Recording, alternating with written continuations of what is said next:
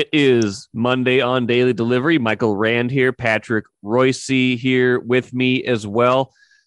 Well, you know, sometimes the rundown is a little bit of a challenge, Patrick, like what we're going to talk about today. I think it's pretty clear cut. We've got two main topics Timberwolves, um, now even 2 2 in their series with Memphis after a very eventful games three and four at Target Center. And we got to talk about the Twins because, Patrick, I was ready to give up on them um, after 12 games, and then Byron Buxton's made me care about them again. So let, us start though with the Wolves, Patrick, and just you know, I, I came to this realization um, after they won Game Four, after giving up that 26 point lead and then the 25 point lead in Game Three, and losing. And you know, it's like we sit there and watch these games, and we're you know we observe them in a certain way and we're like, ah, we, we're we're like, we have the stats in front of us. We, we're watching like what the runs are and you know things like that.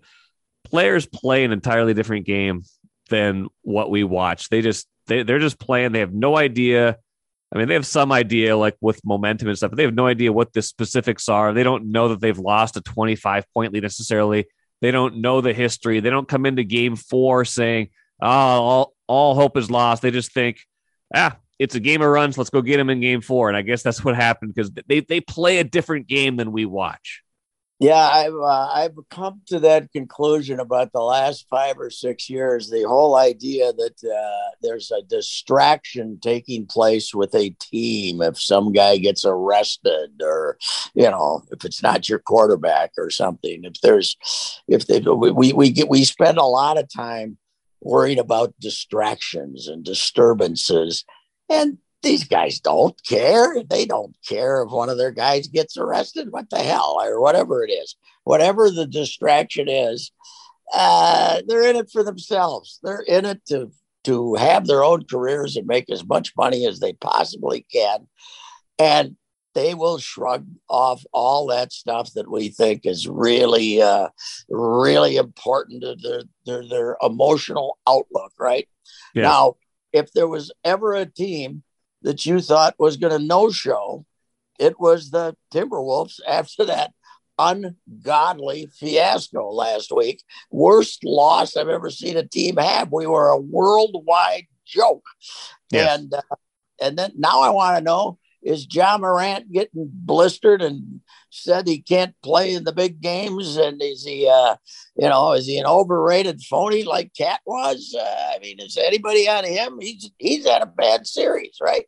Yeah. And last last year uh, they got they won their opener and then got beat four straight in the playoffs. So is he now not a big game player? It's uh, you know, Cat's Cat's performance in game in the play a playoff game and then game three, uh, game one, game two.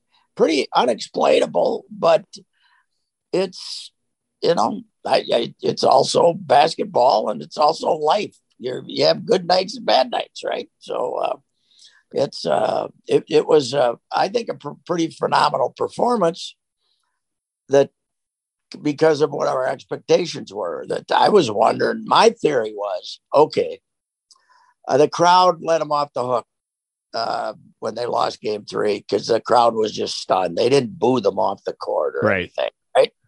I thought, okay, you got a tuned up crowd that's been drinking, and now it's 9 10 when you kick, when you throw the ball up, or 9 15 or whatever it is.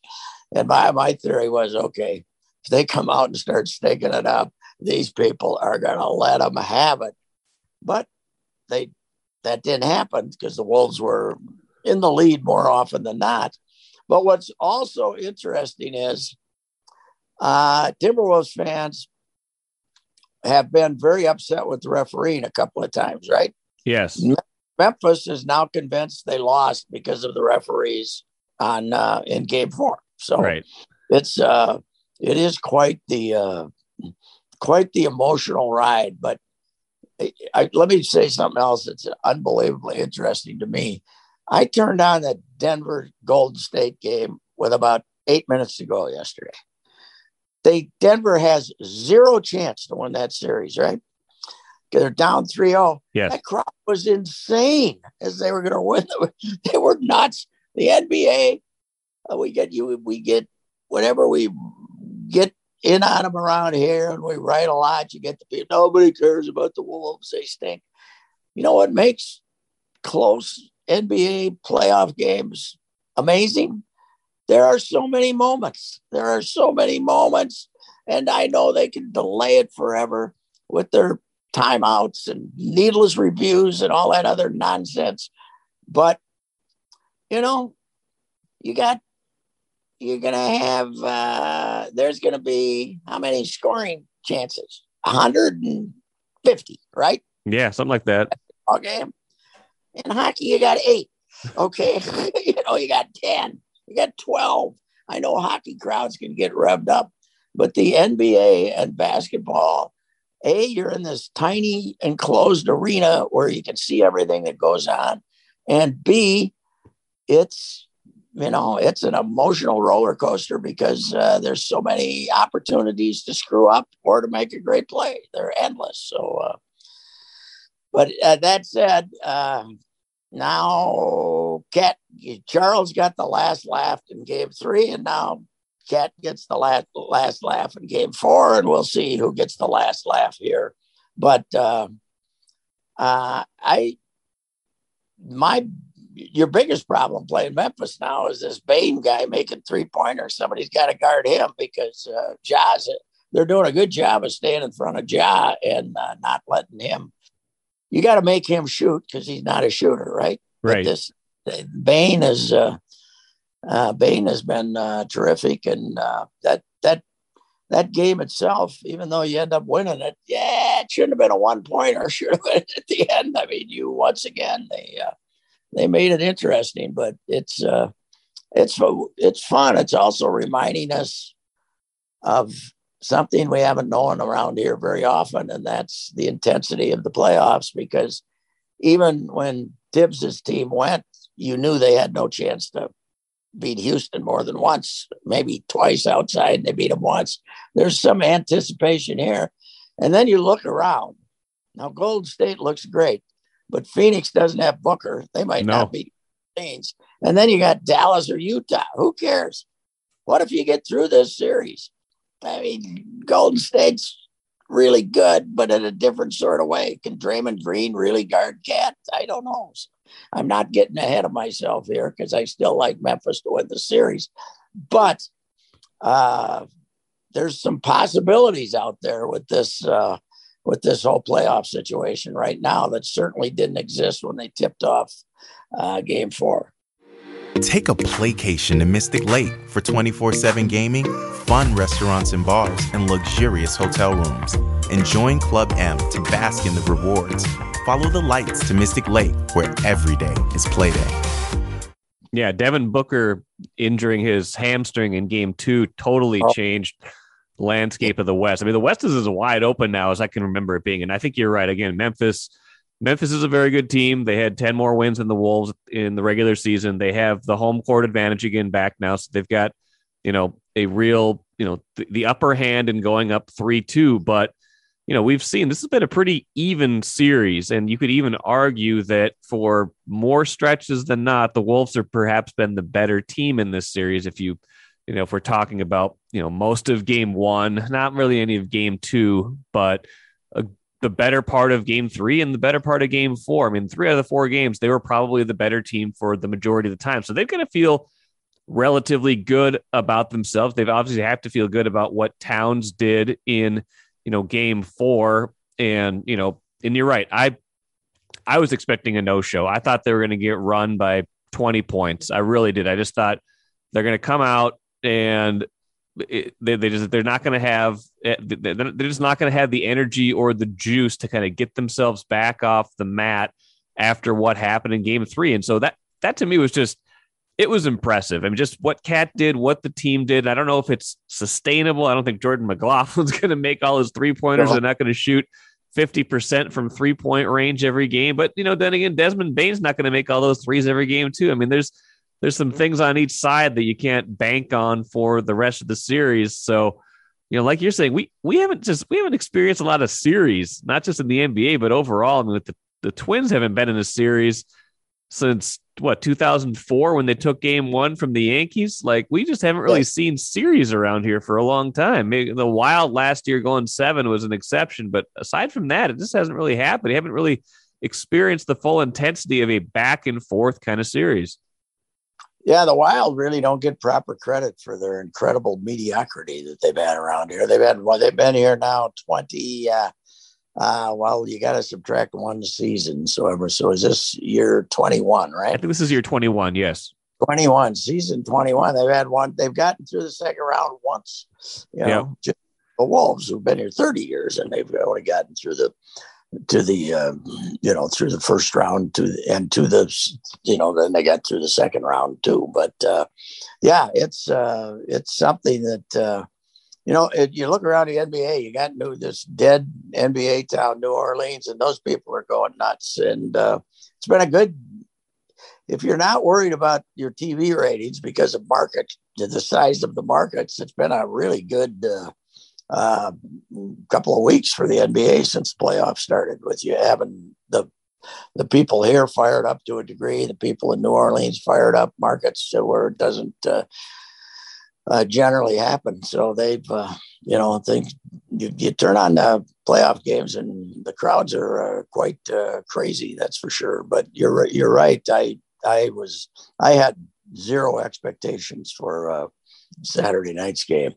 You know what else? The biggest shocker of Saturday night, though. What's that? Wasn't the Wolves showing up? It was that I had a Wolves gamer in my morning paper on Sunday. Now, there wasn't a lot of us, I know that, but the fact that the Star Tribune uh, made uh, uh some of the press run with a game that ended at 1220. And so they did that with a game that ended today when you were reading the paper Sunday. It ended right. today. So I was very proud of our troops uh, who were putting out that paper because I did not expect to read uh, a couple of uh, coherent column by Souhan and a great gamer by Chris Hine on a game that I basically felt like I just watched when I woke up at 6:30 in the morning, right? So it was old school. It was old school.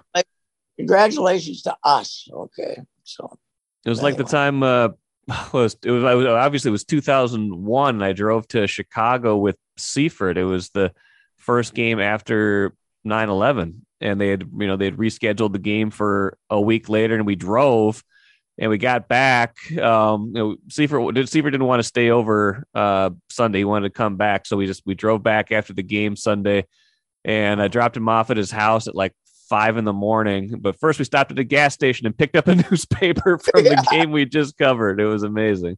It is. Anyway uh yeah well it's uh it's I, am trying to figure out do we have wolves bars now? We used to be able to find in st paul if the wilder and you just go to one of those st paul bars right down to yeah. I, I don't it's been so long i don't even know if we have uh have uh wolves bars where they'll be watching the game tuesday night so i bet there'll be some but you know what it's a good kind of a good question i think i think our sports editor might have brought this up the other day like there's kind of been you know because of the pandemic, I think there's been a handful of sports bars even that have not survived in the last yes, few years. The one right out on uh, 55, right on the other side of the freeway, I think went under. So, which is a big one. There's one out here uh, near me on 394. But uh, yeah, you're right. That there have been a number of them that went under. That's for sure. So anyway, what's, what, a, oh, go ahead. It, it's uh, you know, you know who else uh, made a comeback uh, on Saturday after we were all wondering about him. Finchy boy. Yeah. Finch, a very poorly coached game, and not because he didn't call timeouts, but because he came up with no way for them to get the ball to Cat. Maybe we, we want to blame Cat for not going and getting the ball, but if you don't, if you let your uh, star player play a, a, a, a tie breaking uh, game in a playoff series and only get four shots off, a lot of that's on you. And uh, he had a terrible game. He was not ready for that game, but he bounced back and they had a game plan and they showed up. And, uh, you know, and, and as you said, they got a miracle performance from McLaughlin. So, uh, yeah, it was fun. It was great. I like Finch too, that is not afraid to you know, rip himself. And it's easier to rip yourself, you know, once you, I think those were all post game comments where he's talking about, you know, ripping himself for not calling the timeouts, ripping himself for not playing McLaughlin earlier in the series, stuff like that. You know, and some of that's just for uh, effect, I'm sure. But you know, he's he he is not he he is willing to criticize himself sometimes. Yes, and that's uh that's a rare trait in a lot of uh, a lot of guys, especially at that level. So, but you're right. Uh, the the real uh, the real test would have been if they lose game four and him to him to stand up and say, you know, I might have screwed up this series by not calling a timeout in game right. three. That that's the real test to see if you put it on yourself. But uh, he bounced back, so uh, it, it, you know they'll, they'll they'll have tremendous uh, TV ratings in the Twin Cities on Tuesday. I'm sure whether yeah. you choose. I, am a Charles guy. I got to go with Charles. Oh, although I forgot to turn over to see if on uh, game uh, three if Benzie and Jim Pete survived the evening. I was a little worried about their mental health after after that. Uh, there were no excuses to be made. That's for sure. So anyway, worst uh, for a one standalone game. Uh, boy, it's right up there with humiliating defeats in the history of Minnesota pro sports. Yeah. To kick that game away twice was just unbelievable. Unbelievable. And uh, to come and then to come back, hey, good for them. Game five, I got no idea what to expect. Again, I wish we could wish I could say otherwise, but I mean it's you know, the series has been so unpredictable, so back and forth. Go back to Memphis, nice 6:30 start time for that Tuesday game, but yeah, I mean, I Mike, it could be whether they decide to call three fouls on Cat in the first period or not, yeah. too. Because yeah. this time, call fouls on him. They can, you can call fouls on the. You, you just make up your mind which guy you're going to call the fouls on that night, Jackson or him or somebody else. So, you know, if he just because he didn't get in foul trouble this game doesn't mean he shouldn't watch himself on because uh, now that Memphis is whined about the officials, there's a very good chance that it'll lean in their direction on uh, you know Tuesday night. So yeah, that's the way it goes. Um, yeah, it should be a great one though. It's it's been a fun. It's it's been an entertaining series, no doubt about it. Um, speaking of entertaining series, Patrick, like I said at the jump, Twins were four and eight before Chicago came to town. Um, White Sox had been struggling in their own right. Um, you know, presumed division favorites, but they had lost a few in a row before they got here. Um, Twins sweep them four games. Now they're eight and eight, and they cap it all off with Byron Buxton hitting two home runs on Sunday, including the bottom of the 10th moonshot walk off deep to left field. Um, so now they're eight and eight. Um, you know, they won a couple squeakers over the weekend. What uh, two to one in one of those games where they kind of they rallied in the eighth inning. Again, a team that's hard to figure out. Um, maybe a good a good reminder that baseball is a long season and four and eight doesn't doom you. But after last year's start, I was getting worried that mm, you don't want to start bad again because last year's bad start kind of doomed them for good. Well, after uh, Friday night's win, uh, their team batting average was uh, 201, I believe. So, uh, I mean, they won that game two to one because they somehow Ryan Jeffers managed to put a bat in a ball and hit a double, and then that inning got all chaotic, and they, uh, they, and then the, the the new reliever, the new closer, it only took him 34 pitches to uh, load the bases and get get get the uh, call on a three-two pitch that could have gone either way. I think luckily for the Twins, Bill Welke, the veteran umpire, just wanted to get the damn game over with because they'd already been there three and a half hours. So uh, that that that helped. But uh, but then you come back and uh, I mean Buxton. Here's the big shock about Buxton. Uh, Doc Rock Rocco let him play two games in a row. It was uh, incredible. Uh, he first came back from the uh, from the whatever this latest non-injury was, and that DH in Kansas City, and then they couldn't let him play Friday because he had to rest after DHing, uh, and then but he got to play both games over the weekend. My thing watching Buxton, and uh, they said that you know, one of the stories I read, it was the longest a walk off home run in the StatCast era. Wow. 469, the longest walk off to win a game. I mean, it was amazing where that ball went. I wasn't, I wasn't uh, at the game, but I, if we have a great picture today, you can see all the people behind the stands watching the ball sail. You know, people down there in the Champions Club seats, they got their mouths open already because the the crack of the bat must have been uh, uh, amazing. And it, you know, you don't think of him really as that strong, but that swing is. My number one reaction watching him when he actually plays is he's a phenomenal lesson on how difficult baseball is because and how it's the only sport really that we have that you have to get better and better and better to make it to the big leagues, right? And then once you get here, you have to keep getting better because he was helpless for about three years. Yes. Right? Yeah. I mean, he, he would get these last night. He's yesterday, he struck out three times, right? And the, uh, the ball was the first, I think Giolito, both of those were the ball was up on him, right? Uh, and he kind of went out and tried to get it. But the you know the old Buxton would have been shot for the whole night. He would he would have went up there and uh, shot for the whole game. He would have went up there and hacked at anything. Uh, but this guy, he went down and hit. He, he went down and away and hit a home run out to right center, and then he hit this mammoth shot on really on a pitch that you got to have something special going on. It was supposedly 98, right, and up. Yeah. Right. That's where Hendriks, Hendriks threw where he wanted to.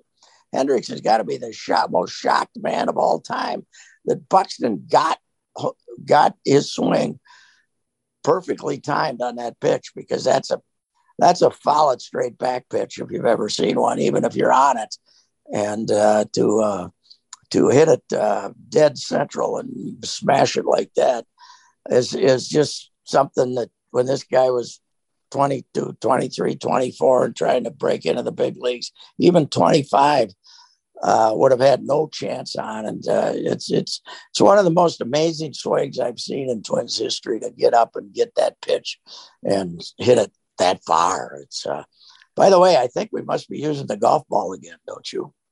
Well, I don't know. It's the home runs are.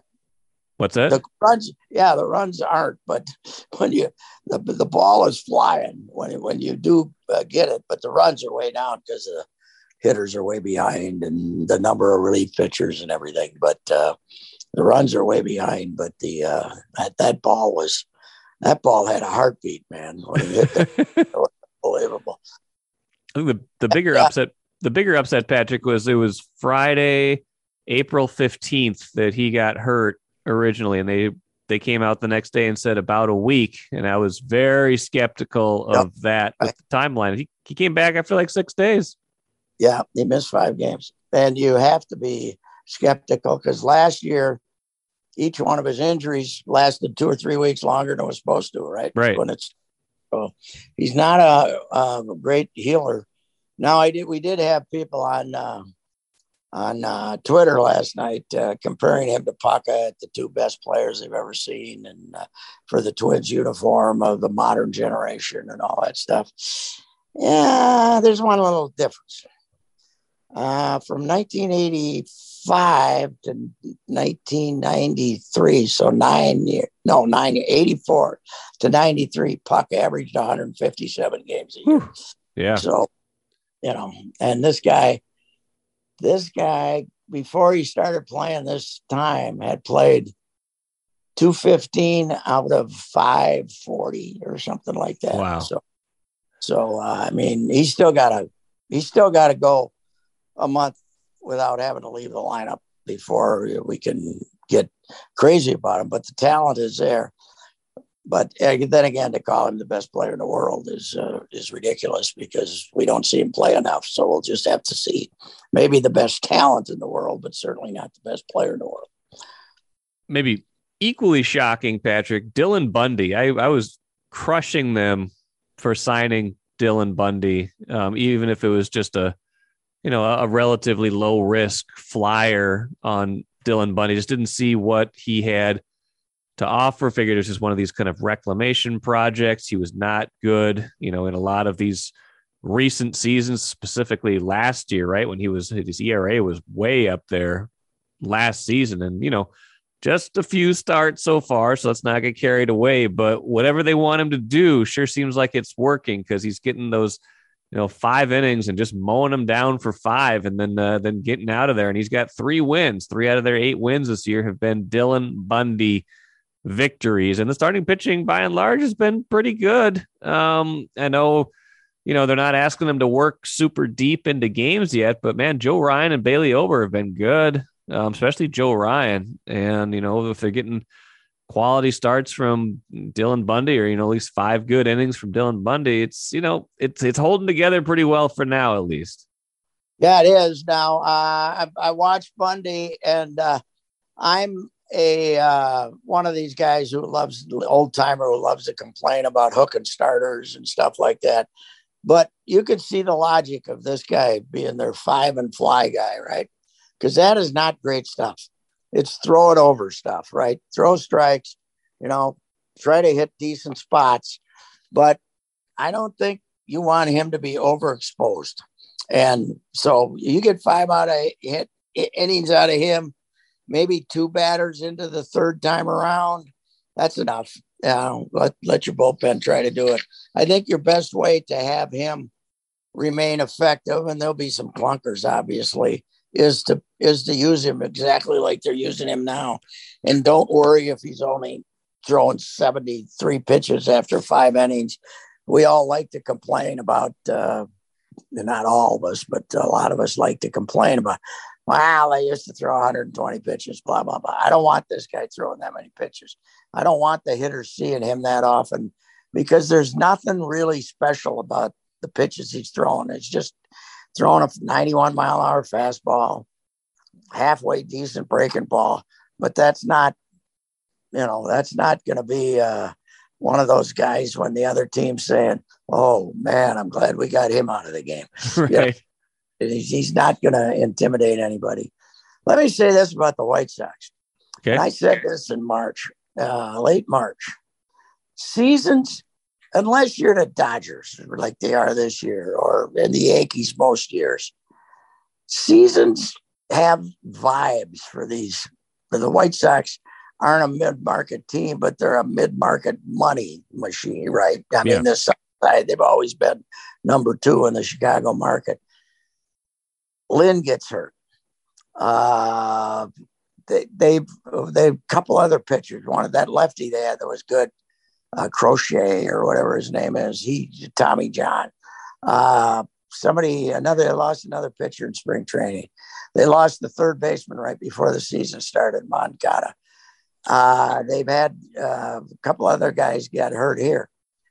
It's I said in spring, I said like in March uh, to people, if not uh, publicly, they got the bad vibe going. They got the bad vibe going. It's uh, uh, you know, they let Rodon Rodon go too, right? Rodon, yeah, he's unbelievable. And uh, they got the bad vibe, and now right now they've lost seven in a row. Uh, I went on a week long road trip. I stumbled onto the post game show with Ozzie Guillen and Frank Thomas yesterday, okay. which may be which may be the greatest one single team show in a in America and Ozzie and Frank were killing him for pitching to Buxton. Oh, he was. They were. Now Guillen was saying, "I know and I know what Tony was thinking because the rise is on deck." He said, "But right now, you, he's the best hitter when it, in the game when he's when he's uh, playing."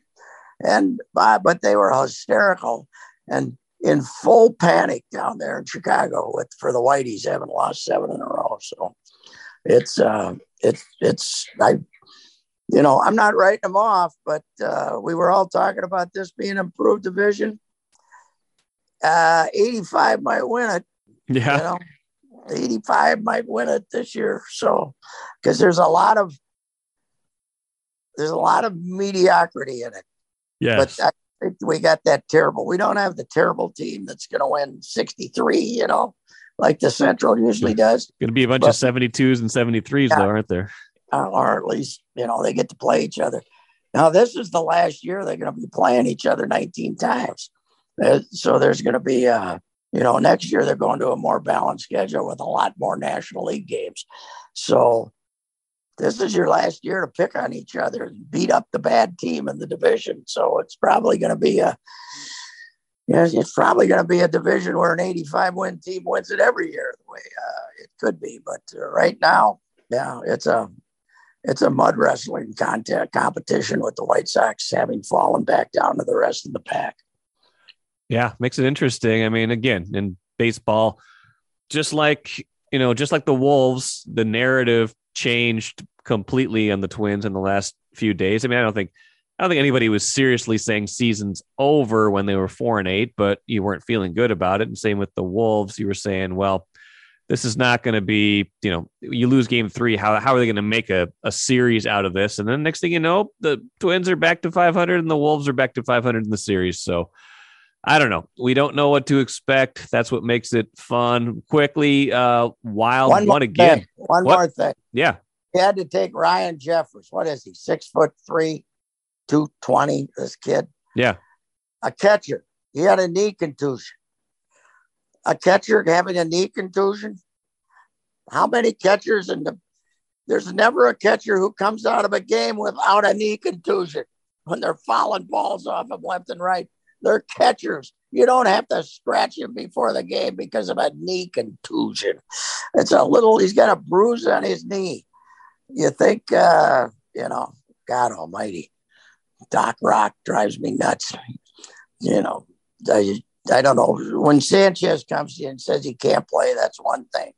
When you go to the catcher and beg him not to play because he's got a bruise on his knee, there's a, that's a different thing. So there you anyway. go. It's, it's your uh, it's a be your your 2022 crusade, but I love mm-hmm. it. Um, Wild one again. They beat Nashville. They're that's duking it out with St. Louis, man that's a great win because uh, Nashville had it, needed it. They're still trying to, you know, get in the playoffs, yeah. and they needed that one. They're playing them at home. The Wild had every reason to be complacent because they went one. How many games in a row now without a loss? Is it ten well, or something? At least ten because they're eight zero oh and two in their last ten. So yeah.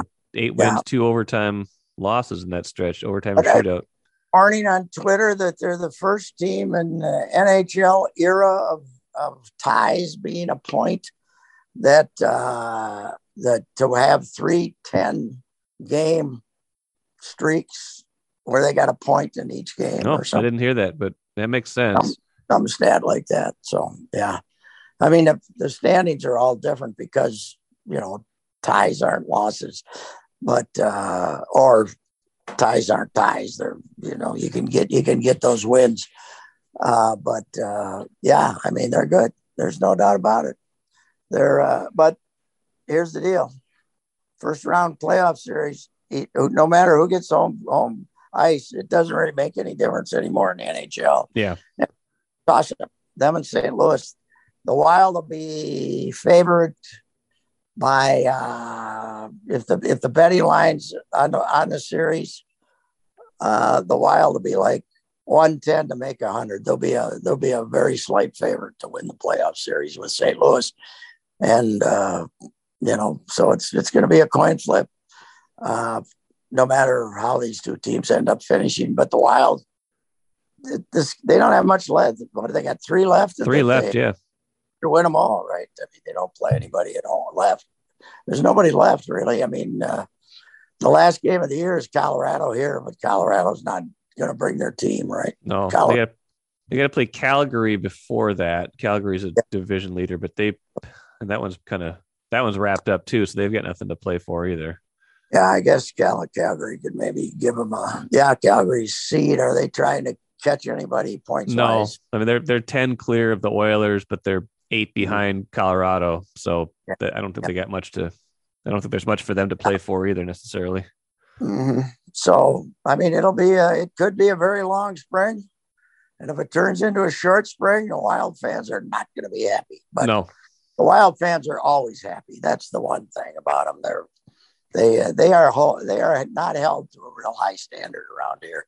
if they're competitive, we get very excited. So, well, they better do it this year because the uh, Suter and Parise bills come due next year and beyond. So uh, this is a good year to make a playoff run and get to build up, bank up some equity with uh, with your fan base because they got some hard decisions to make next year. So they haven't paid Fiala, right? Right. Yeah, he he picked a good year to be get ninety points or whatever it is. He's, yeah, he's been, been good. He's been great the second half. Yeah. we just got to hope that uh, the NHL doesn't follow Wimbledon and, uh, and say you can't play Russians. Huh? That wouldn't be that wouldn't be good for our boys. So that would be tough. Yeah, that would uh, that would put a dent in the uh, in the lineup here for sure because he's been uh, Kaprizov. We've talked about him plenty over the last you know two three months, but man, he is something special. I mean, the Stars came out to play. Buxton, Towns, Kaprizov. Uh, it was their weekend, and it's uh, you know, it's it's a fun uh, it's a fun time to be uh, watching sports here because we don't always get uh, treated to these uh, to these runs here in this town. It's uh, sometimes it's just uh, sometimes it's just a lot more gloom and doom, and this one's been a little bit of a mixture, and that makes it uh, that makes it pretty fun. Yes, sir. Yes, sir. I've always said either give me dramatic victory or excruciating defeat. I don't like anything in between. That's, uh, you know, as a neutral sports writer, I'll go with either. I don't, I don't, I don't, I don't really care. But, uh, but uh, it's we, we the, and the uh, the Wolves gave us both in a uh, yes. two day period. So congratulations to them. If you root for the story, the Wolves are uh, they're they're doing their job right now. Well, Patrick, good stuff. We'll talk to you again next week. All right. All right, Michael. Thank you.